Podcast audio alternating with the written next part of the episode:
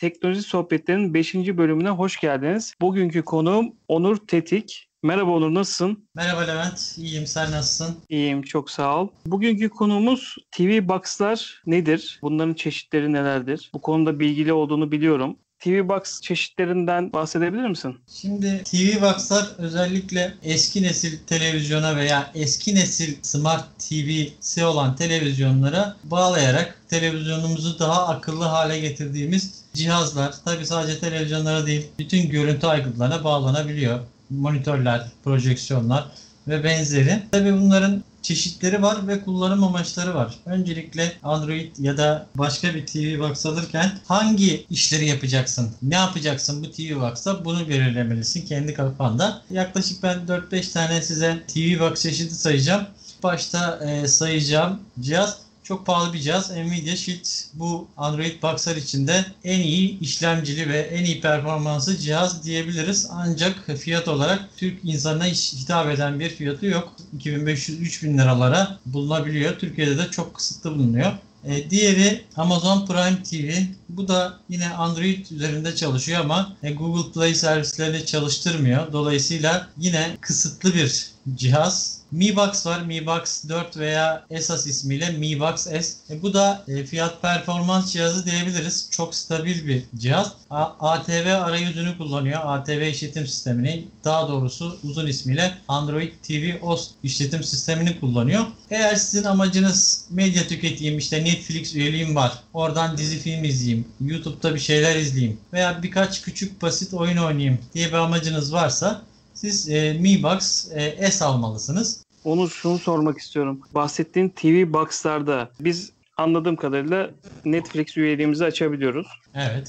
Bazı oyunları yükleyebiliyoruz. Peki yani, ben telefonumu ya da USB girişleri varsa USB girişlerinden buraya video, resim gibi şeyler atabiliyor muyum? Mesela Mi Box üzerinden devam edersek Mi Box'ta tek USB girişi var. Ethernet girişi yok. USB girişinden video oynatabiliyorsunuz, resim oynatabiliyorsunuz ya da telefonun Smart View özelliğini kullanarak, Samsung'larda Smart View diye geçiyor. Diğerlerinde de işte Play to falan diye geçiyor. Ekran yansıtma yaptırabiliyorsunuz. Ama şöyle bir şey diyeyim. Mi Box'ın arayüzü, daha doğrusu Google Play Store'u sadece Android TV OS uyumlu uygulamaları içeriyor. Dolayısıyla çok kısıtlı bir marketi var.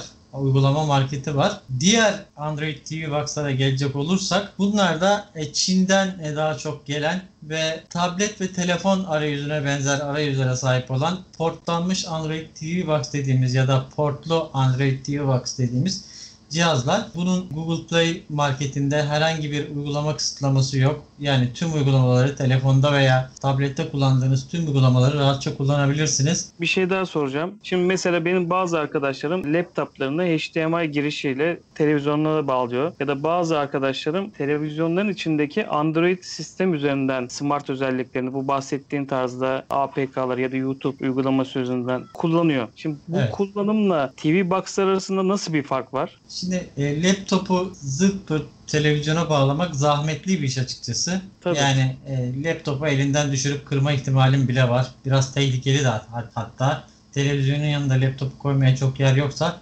sıkıntı yaratabilir. Yani bu cihazlar nasıl diyeyim, el kadar cihazlar zaten. HDMI ile televizyona bağlanıyor. Yeteri kadar hızlı olmayan Smart TV menüsünü hızlandırıyor ya da hiç akıllı TV özelliği olmayan bir TV'yi akıllı TV haline getirebiliyor diyelim. Tabii günümüz televizyonlarında Android TV işletim sistemli televizyonlar da çıktı. Oradakinin arayüzüne birebir benzeyen cihazlar Mi Box S'ler. Dediğim gibi video oynatabiliyor. Bu Çin'den alınan portlanmışlara tekrar gelecek olursam, şimdi Türk insanının yaptığı bir yanlış var. Yüksek RAM'i ve yüksek depolamayı görünce o cihazın mükemmel olduğunu falan zannediyor Türk insanı.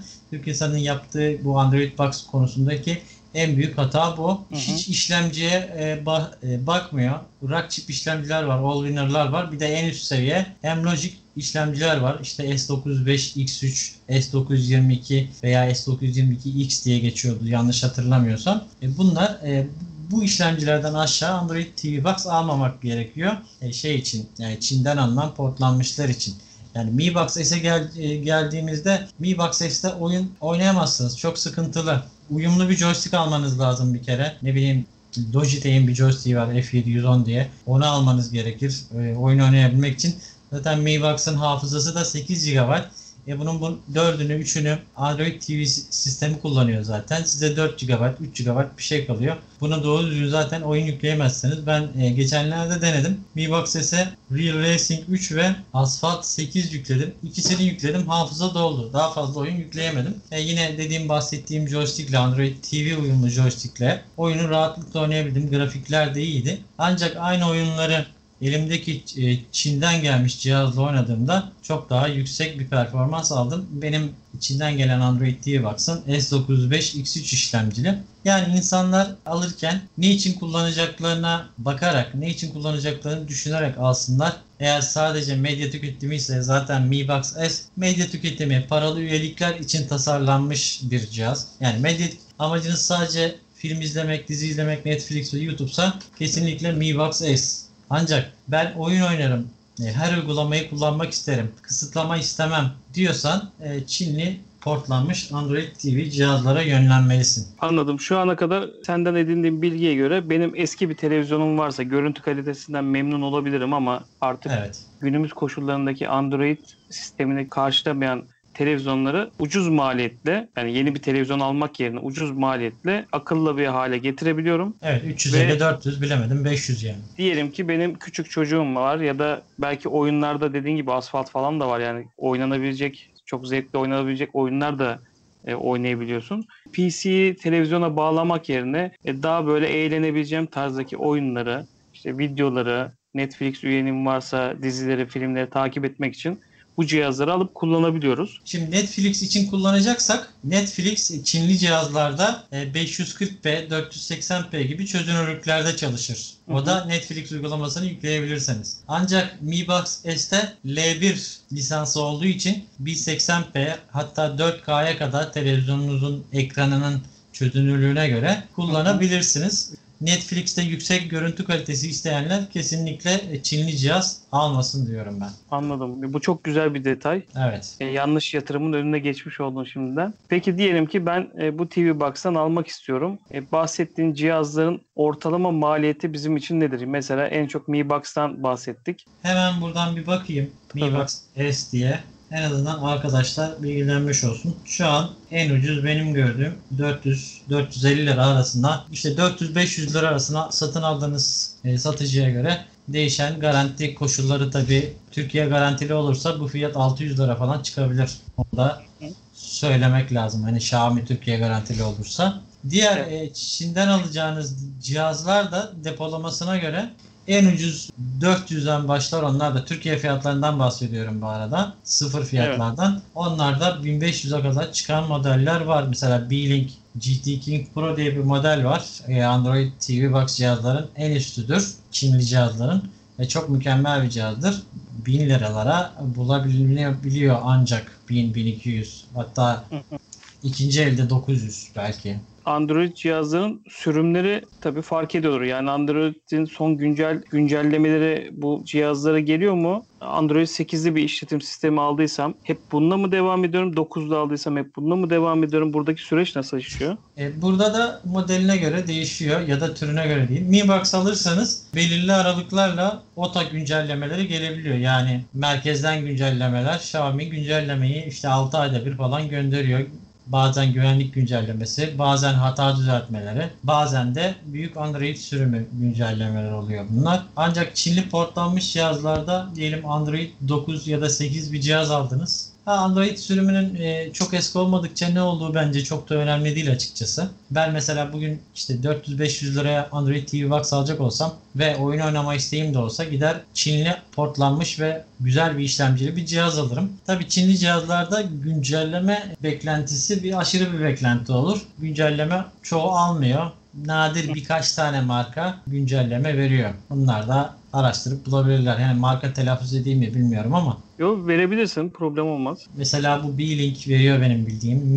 Meikul diye bir marka var. O da veriyor bildiğim kadarıyla. Ama onların biraz fiyatları daha farklı oluyor. Tabii üst seviye cihazlarına güncelleme veriyorlar. Yani düşük veya orta sınıf cihazlarına o markalar da güncelleme vermiyor. Peki bu Çinli cihazları AliExpress ya da Banggood üzerinden sipariş verebiliyor muyuz? Sipariş verebiliyoruz. Ben verdim. Şu an gümrükten çıktı. Ancak dikkat etsinler arkadaşlar. Sen de biliyorsunuz zaten. 172 liraya aldığım, hadi kargosuyla beraber 180 lira olsun. 180 liraya aldığım cihaza 147 lira vergi çıktı. Ben de AliExpress'e bunu almasam, gümrüğünü ödemesem, size gitse para iadesi alabilir miyim diye sordum ama henüz bir cevap alamadım. Yani neredeyse birebir vergi çıktı. Hiç hoşuma gitmedi tabii ki de bu durum. Evet. 180 lira iyi fiyata alıyorsun ama devlet sana 150 lira vergi çıkarınca cihaz ederinin çok üstüne bir maliyetle geliyor sana ne yazık ki. Ama Banggood'da bildiğim kadarıyla bazı seçenekler oluyor işte vergi dahil.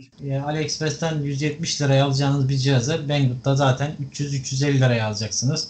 Vergi dahil bir güvence önünüz olduğu için. Ama tabii güvenceli olması, en azından ne ödeyeceğinizi alırken bilmek daha iyidir. Çünkü tabii sürpriz yaşamamış oluyorsun en azından. AliExpress'ten aldığında gümrükçünün o anki psikolojisine kalmış durumdasın anladığım kadarıyla.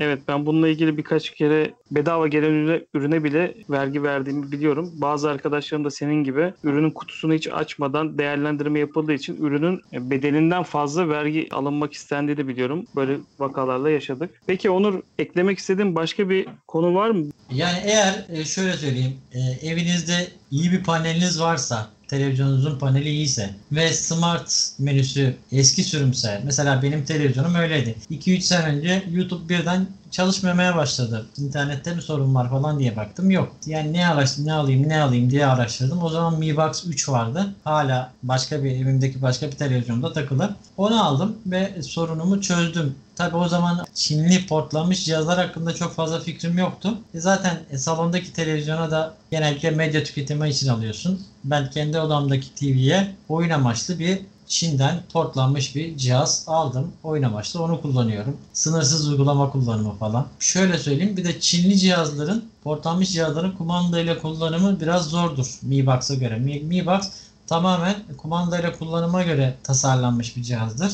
Uyumlu uygulamalar olduğu için sadece Google Play Store'da kumandayla rahatlıkla kullanabilirsin. Ancak Çin'den aldığın Android TV Box'lara bir de mouse bağlamasını, kumandalarda mouse modu var ama mouse çok yavaş hareket ediyor onlarla. Dolayısıyla bir kablosuz mouse bağlarsan işi daha kolay halledersin. Uygulamalara girme çıkma işlerini daha kolay yaparsın. Veya işte klavyede yazı yazma işini, Google Play'de bir uygulama aratırken bir şey yazarsın. Ya da YouTube'da bir konu ararsın. Dolayısıyla bir mouse bağlamak şart gibi bir şey. İster bir hava mouse'u, hava faresi diyorlar ya, e-mouse. İstersen de evinde fazladan duran bir kablosuz mouse'un, kablolu da olur gerçi, varsa dileğine isteğine göre bir tanesini bağlayıp rahatça kullanabilirsin. Arkadaşlar sana ulaşmak isterlerse Teknoloji Dünyası YouTube kanalından ya da yine aynı isimli Teknoloji Dünyası Telegram kanalından ulaşıp sorularını iletebilirler. Evet, oradan veya yorumlara yazabilirler, YouTube yorumlarına ya da dediğin gibi